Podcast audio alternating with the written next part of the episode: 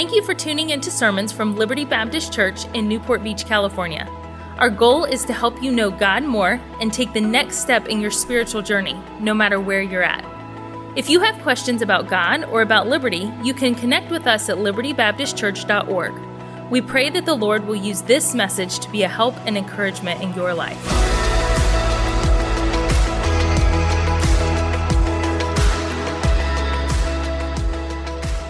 You have your Bibles, go to John, John in chapter number 11.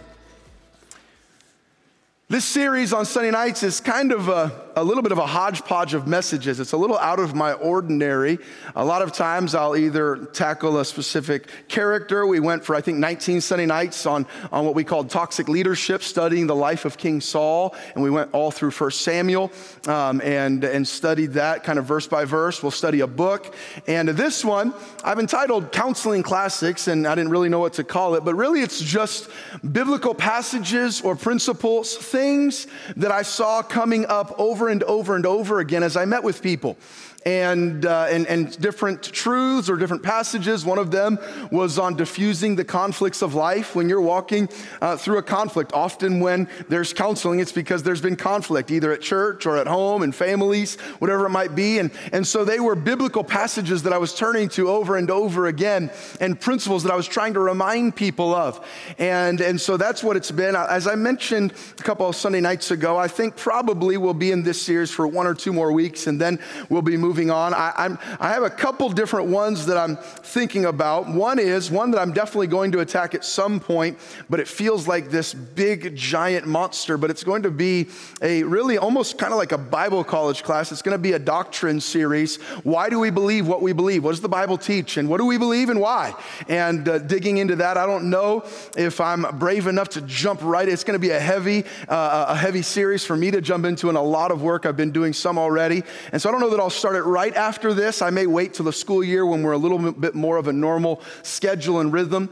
Um, I'm thinking about doing probably a three or four week series when this ends on Sunday evenings, um, studying Romans chapter 14. How should we respond when we disagree with other Christians? And, uh, and understanding the fact that, that there are things that different Christians um, practice or do, and, and, how should we approach the differences that come up in churches, between churches, with other churches and other Christians and pastors, and understanding those things. And, uh, and we'll see where that goes. I've thought about entitling that one something about sacred cows. And we all have them, don't we? These things that are our sacred cows that, that we have. And what do we do when somebody else's sacred cow isn't ours?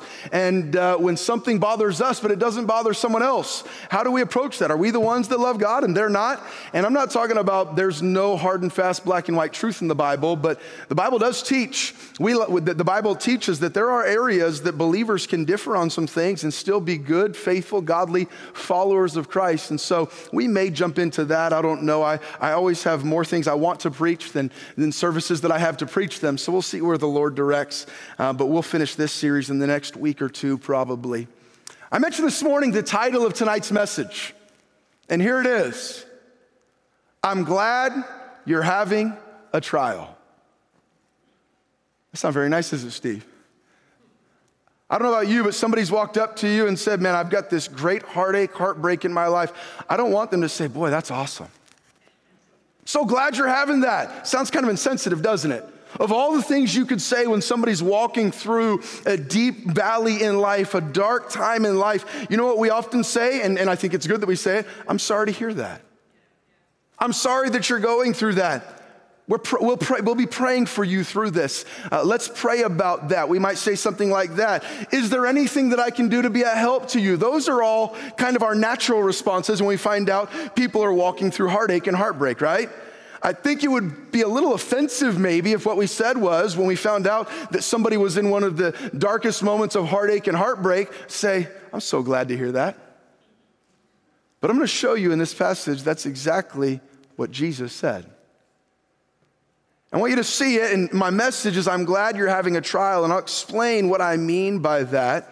Why it is, you know, the Bible tells us, weep with them that do weep and rejoice with them that do rejoice. Not rejoice with them that do weep. And that's kind of what that sounds like. It feels like as Christians, sometimes we do the opposite. We weep with them that do rejoice. When something good happens in their life, we try to tear them down and point out all the reasons why they don't deserve it. And we rejoice when they do weep. When, when something bad happens, it's like, I knew it was coming to them. They deserved it. I was waiting for it. But my message tonight, I'm glad you're having a trial, exactly what Christ said when some of his dearest friends on earth were hurting. When some of the folks he loved most were struggling in utter despair, he said, I'm glad that this situation happened the way that it did. Would you turn, if you're in John 11, let's look at the first few verses. John chapter number 11, verse number 1. John 11, follow along if you will. Verse number 1. Now, a certain man was sick. What was his name, church? Named Lazarus. Lazarus is sick of Bethany, the town of who? Mary and her sister who? Martha. These are three of Jesus' closest friends. Lazarus, Mary, and Martha. Lazarus is sick. He's not doing well. Verse 2 It was that Mary which anointed the Lord with ointment and wiped his feet with her hair, whose brother Lazarus was sick. Therefore his sister sent unto him, saying, Lord, behold, he whom thou lovest is sick. So they're at home trying to take care of their brother who has a deathly infection. He's not doing well at all. He's knocking on death's door. The reason we know that is because the door is going to open here in a little bit. He's literally knocking on death's door. And Martha and Mary say, Somebody get to Jesus fast and tell him. And it's almost like they want to, we want to remind you, it's the one you love, like we're close, that Lazarus, whom thou lovest, is sick. Would you come and help us? We need you to come through for us right now, Jesus. It's an emergency. Look at verse number six, if you will. Now, when he had heard, therefore, Jesus, when he heard that, when Jesus heard that Lazarus was sick, what's the next verse, the next uh, phrase? He abode how long, church? Still in the same place where he was. What if my wife called me on the phone? Oh, this has happened. We had um, Trey when he was, I think, in kindergarten. He had an accident in the gym, and he and he he was running. They were all running around, and uh, and and with with running, and he slipped. He was wearing socks and slipped, and his his mouth hit the front, uh, um, slipped into the front uh, row of the gym bleachers, and four teeth got shoved up into his gums. I was having lunch with a pastor from out of town that we had lined it up. My wife and I were over at Fashion Island having lunch with a pastor and his wife. And Joanne, you called me. And I think I ignored it at first. I was at lunch and I thought, well, whatever it is, she can shoot me a text or call me. And then you called me again. And I thought, Joanne doesn't normally bother me on, my cell phone, and she's called twice. I need to check what it is. And I picked up the phone and I said, hello. And she said, hey, Pastor, I want to let you know Trey just had an accident in the gym. There's something you're probably going to need to take him to the doctor or the dentist. His gums are bleeding. And what would you think of me if, when I heard that about my son, I said, okay, no problem, I'll be there tomorrow? She said, no, Pastor, I don't think you understand. Like, he needs help right now. No, I'll, I'll, be, it's, it's Wednesday, I'll be either Thursday or Friday. Just take care of him until I get there. Whatever happens, happens. You would think that I was a neglectful father, right? Isn't it interesting? What was Jesus' response when he heard that Lazarus was sick?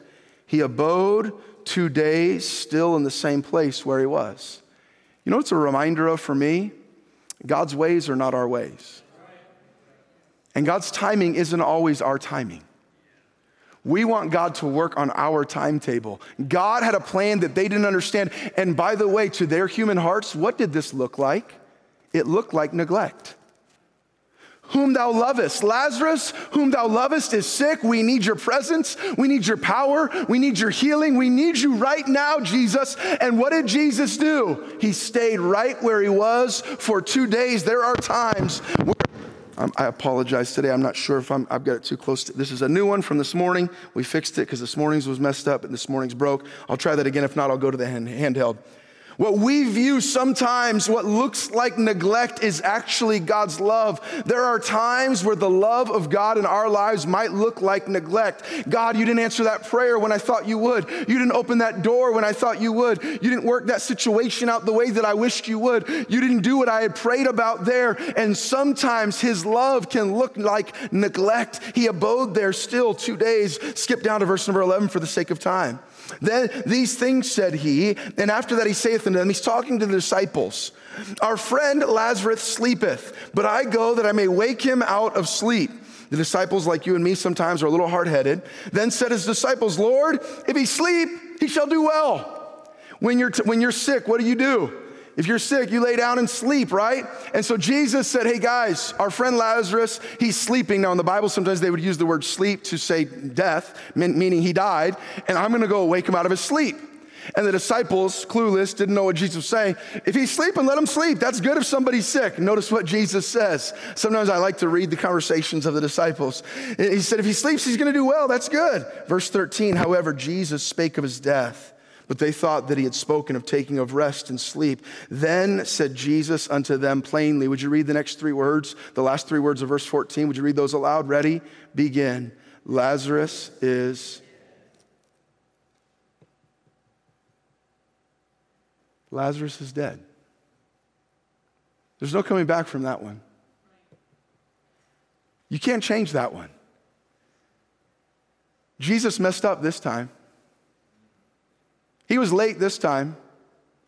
These circumstances, that's not what we prayed for. We came to you when we had a need, and you, you, you, were, you were neglectful. They could have felt like Lazarus is dead. Now I want you to look. Would you read the first four words of verse number 15 aloud? The first four words. Ready? Begin. And I am what? And I am what? Would you read those four words? Ready, begin. And I am, that doesn't sound, Lazarus is dead, and I am glad. Lazarus is dead. And if you finish the verse, what he says is, I am glad. Notice what he says. We're going to get back to it later on. I am glad for your sakes that I was not there to the intent you may believe. Nevertheless, let us go unto him. Lazarus is dead, and I am glad. I'm glad that, that they're going through this trial. By the way, when Jesus gets to Bethany and sees Martha and Mary, what is he going to find? He's going to find heartbroken people that he loves that are just distraught. They're beside themselves. God, how could you let this happen? What's going on? God, they're, they're going to say it. We'll see it here in a minute. If you just would have been here, you could have fixed all of this. And Jesus said, I allowed this trial. I allowed it to go this way. I allowed it to work this way. Lazarus is dead, and I am glad. I'm glad that it happened the way that it happened. I'm glad they're having this trial.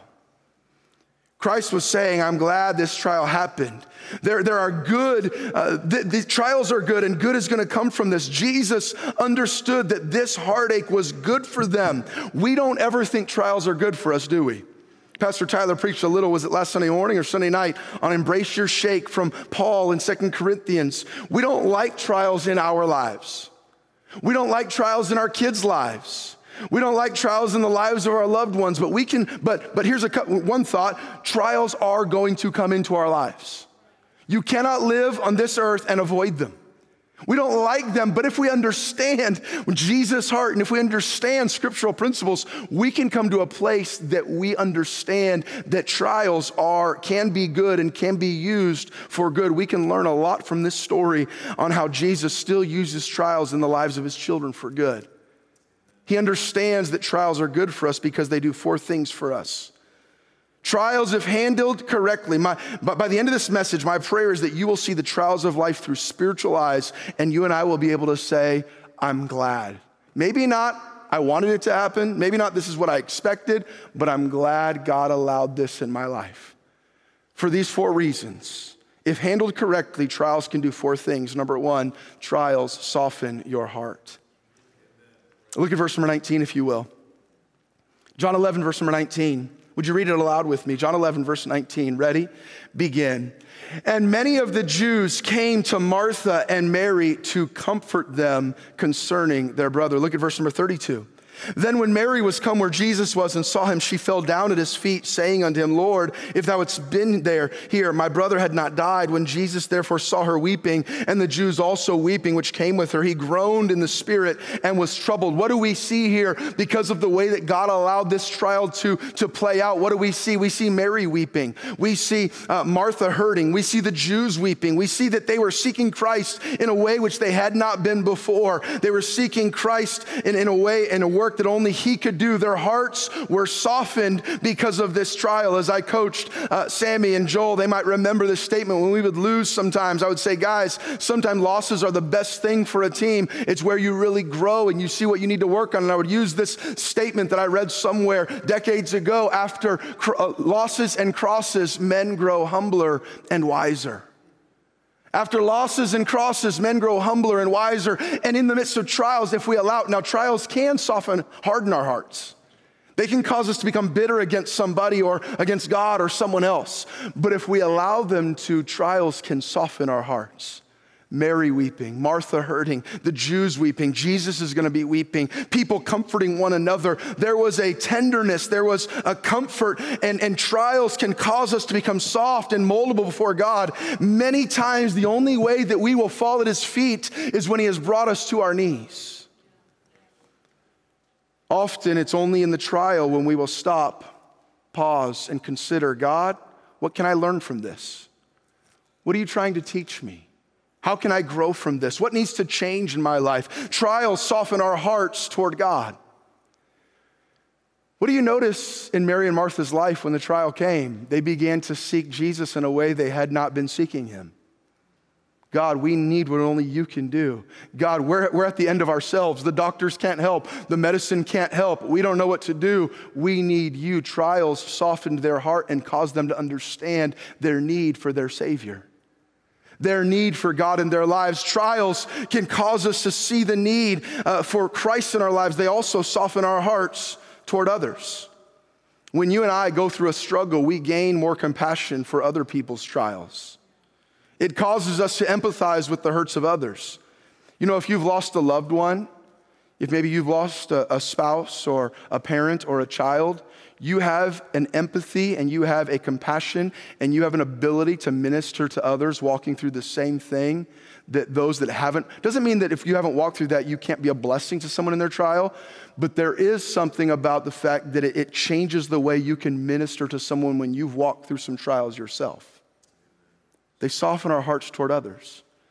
You know my testimony. I was raised by a single mom and, and, God has given me a heart for young people that are going through some of those same things of a dysfunctional home or a broken home. That doesn't mean I, I don't love teens and young people that have both parents in the home, but I understand a little bit better about some of the challenges than I might, might have had I not gone through what I went through. My brother, Robert, he visits here a couple of uh, times a year. Robert has Down syndrome. I'll be honest, having a brother with Down syndrome has softened my heart toward others that have special needs children. Because when I see a, a, family that has a special needs child, whatever it might be, whatever the situation might be, I understand a little bit about the heavy burden that it can be and the, the difficulties and the And by the way, it's not all burdens. There's a whole lot of blessings with special needs children as well. And I understand that now too.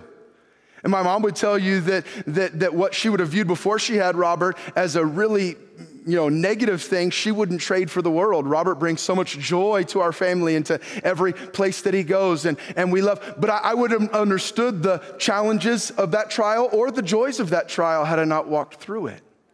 There's something about when you walk through a trial, it softens your heart. It allows you to better care about and minister to those that are walking through a similar trial.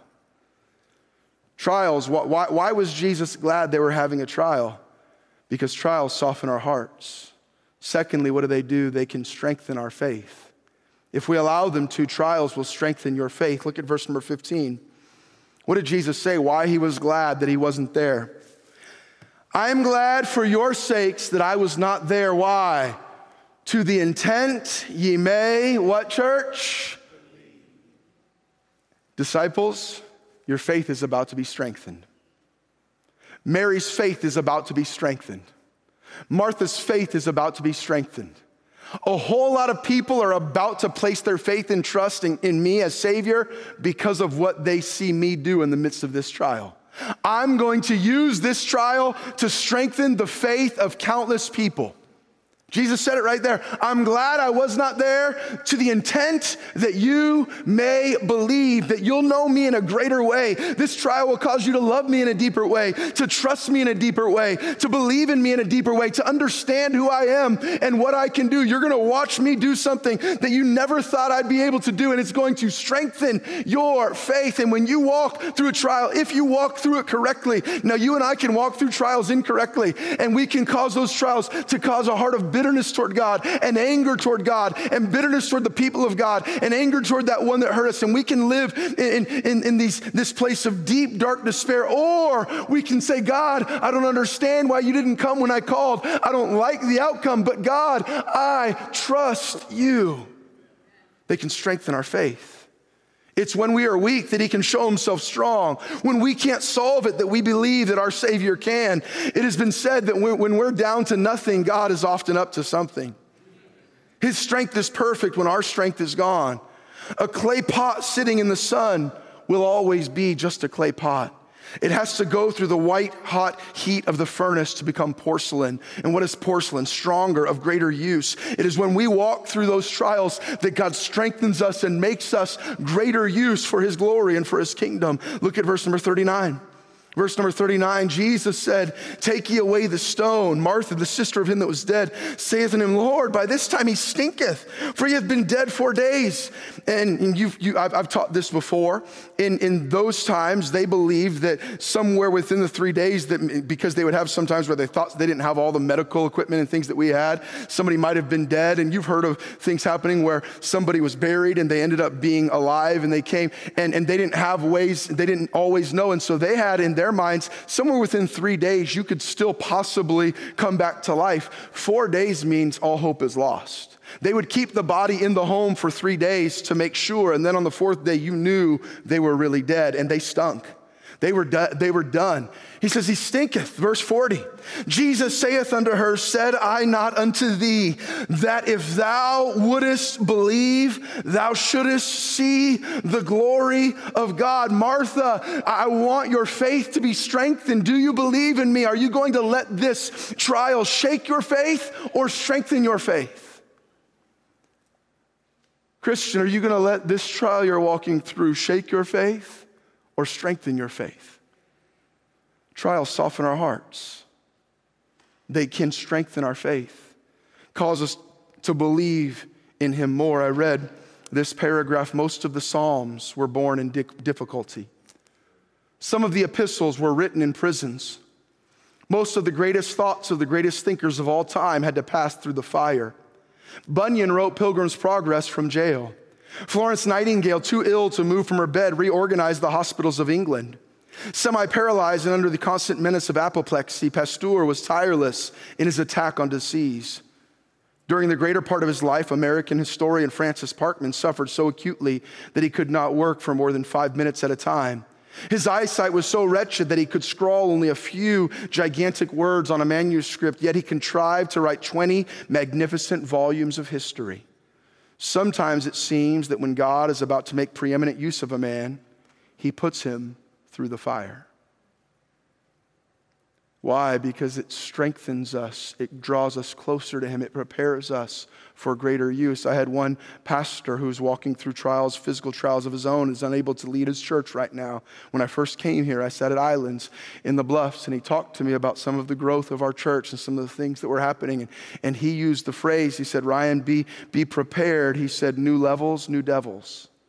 What he was saying was, whenever God wants to make use of somebody, he's going to bring some challenges, some trials, some, some difficulties. Why? Because it's in those that our faith is strengthened.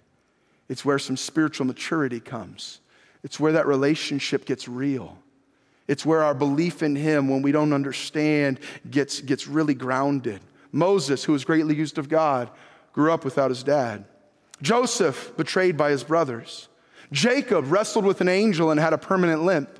Isaac placed on an altar to be sacrificed by his dad. Paul beaten, stoned, forsaken by those close to him. Jonathan, his dad went crazy and tried to kill his best friend. David was hunted to be killed. These trials strengthened these men and prepared them for God's work in their lives. Craig, I forget where it was, but some years ago I was at Disney, and I, I want to say it was one of those, those like not the Hall of Presidents, but some place where they had some movie or some history of Walt Disney playing. And I don't even know why I went into it other than it was really hot and I just wanted something with air conditioning. And so we walked into this thing and it told the story of Walt Disney. I watched a little biography on his life.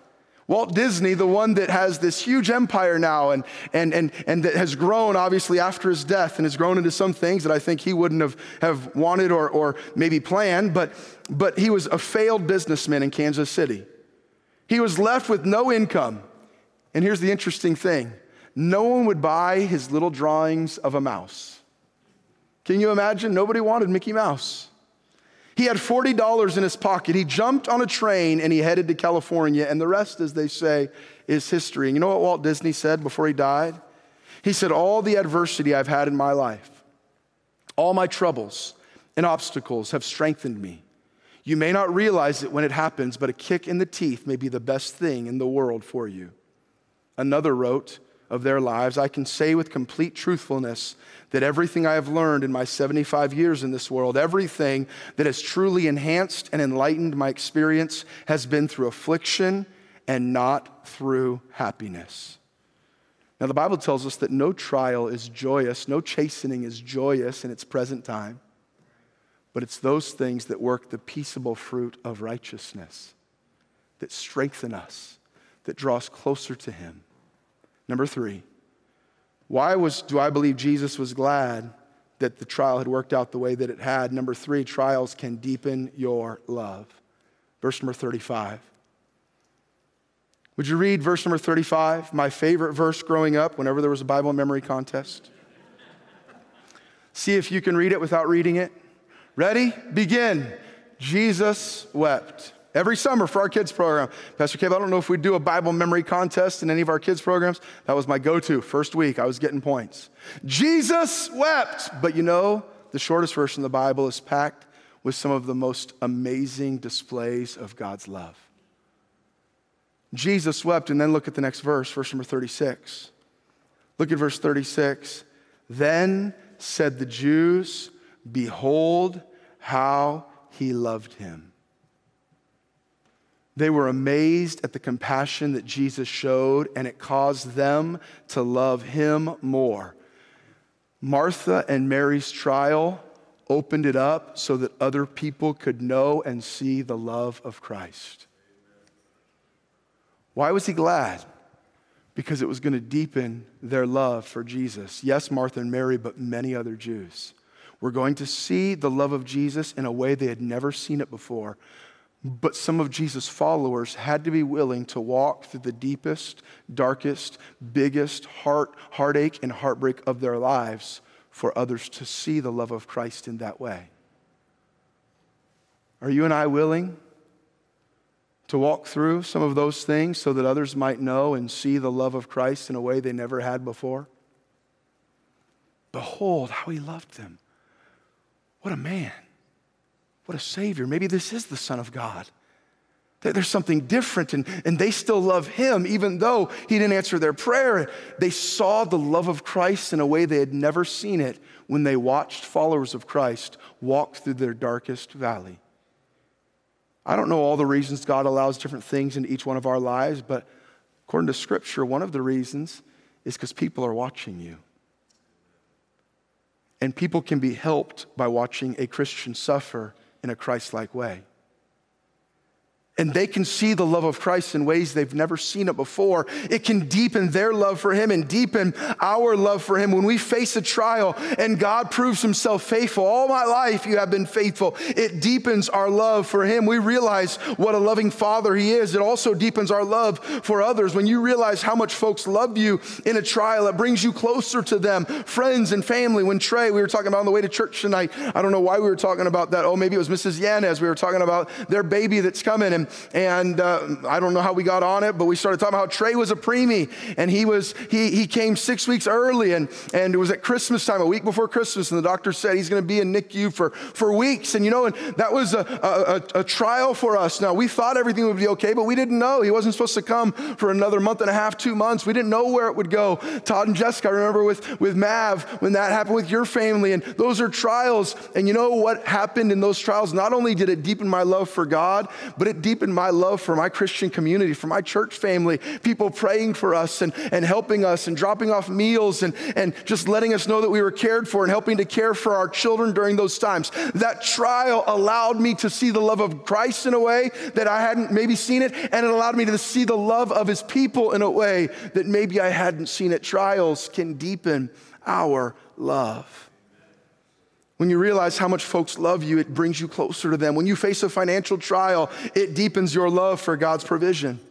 When you face a physical trial, it deepens your love for good health. When you lose your job, it deepens your appreciation for the ability to work. When you lose a loved one, it deepens your love for the loved ones that are still here. Losses deepen our love and appreciation for the blessings of life. I'm glad you're having a trial. Why? Because they soften our hearts, they strengthen our faith, they deepen our love. And lastly, in this passage, I see if dealt with properly, they glorify our God. Look at verse number four. So they, they came and said, Lazarus, the one who you love, is sick. Verse four, when Jesus heard that, he said, This sickness is not unto death. That doesn't sound right. But here's what he knew. But for the what church? For the glory of God, that who might be glorified thereby? The Son of God. Why did God? Why am I going to allow this trial? Because I'm going to use it to glorify God. I'm going to use it to bring many people to myself. Look at verse 45. Look at verse 45, if you will. Then many of the Jews which came to Mary and had seen the things which Jesus did believed on him. What happened? God was glorified when some of his closest followers walked through some of the darkest moments of their lives. Many came to Christ. Maybe God has allowed that trial in your life not because he's some sadistic, unkind, unloving dictator. Oh no. He's a loving, compassionate Heavenly Father who's a friend that sticks closer than a brother. Maybe he's allowed that not because he wants to bring you pain, but he wants to bring himself glory. He wants people to see the love of Christ in real practical ways, in ways they've never seen it. And if they see you and me walk through those trials and stay faithful, they might say, There's something different about that guy. His spirit's different. Financial collapse, and he still has joy. Health reversals, they're still going to church.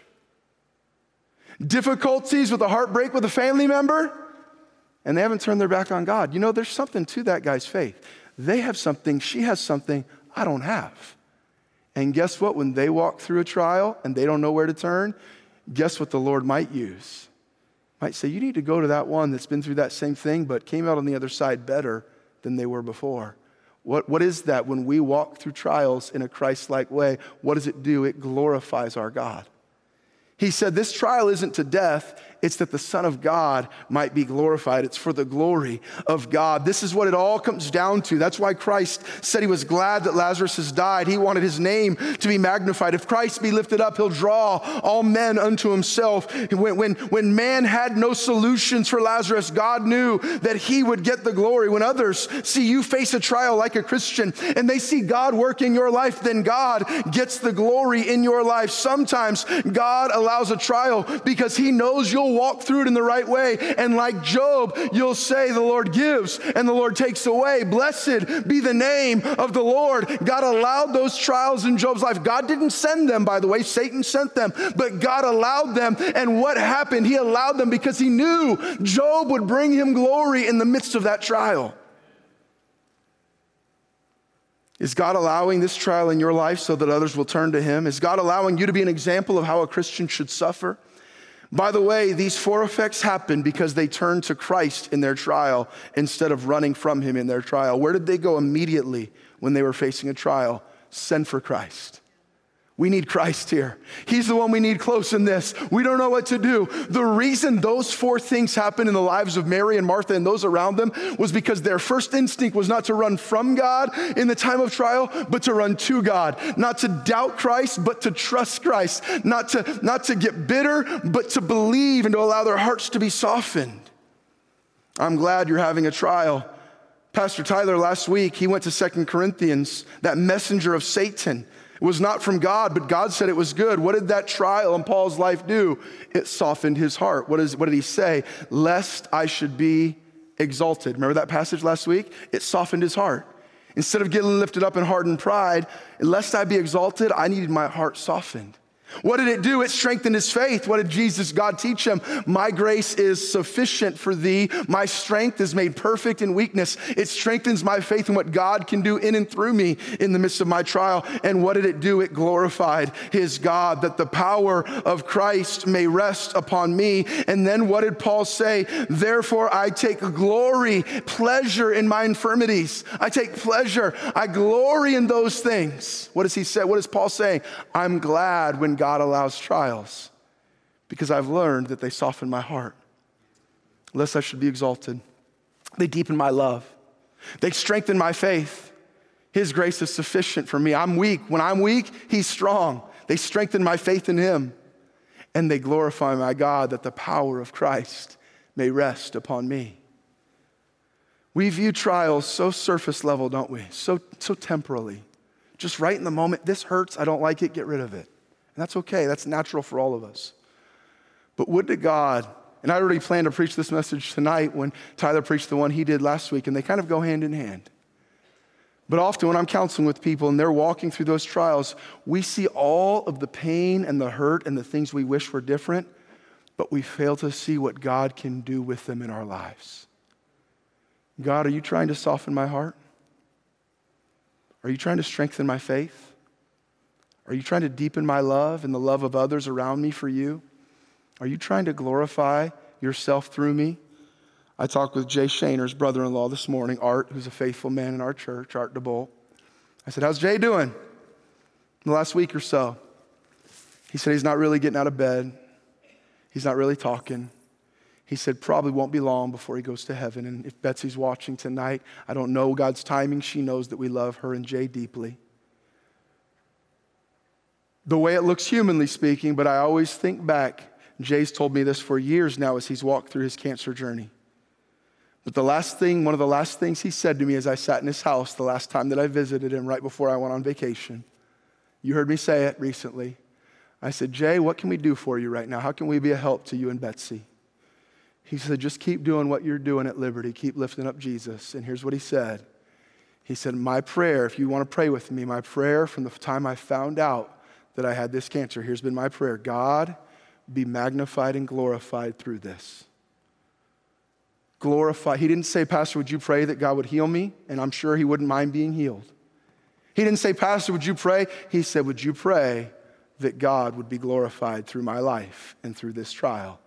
There's a man that knows a little bit about the bigger picture of trials in his 80s, he's walked through some things in this life. He's followed God for about 60 years.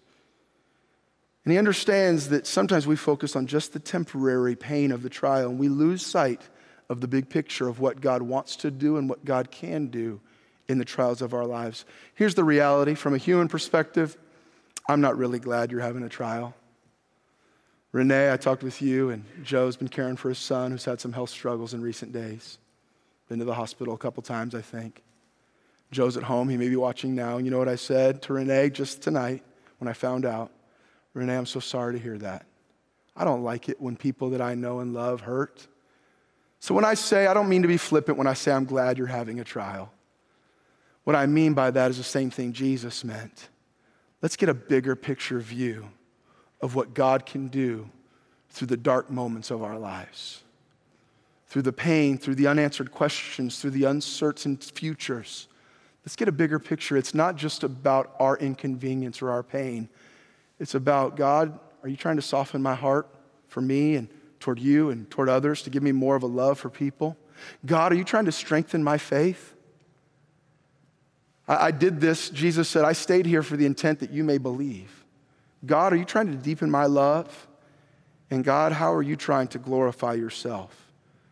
Tonight, my challenge to you is to learn to thank God for your trial. And that's my challenge to myself as well.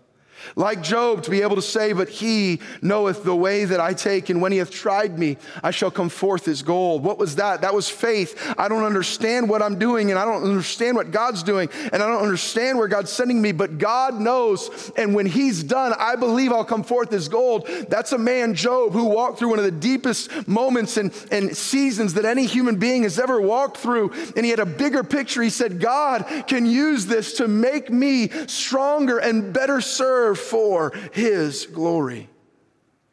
If you'll turn to God in your trial and trust him completely, he can do these four things. I close with this true story. A. Purnell Bailey visited an orange grove where an irrigation pump had broken down. The season was unusually dry, and some of the trees were beginning to die for lack of water.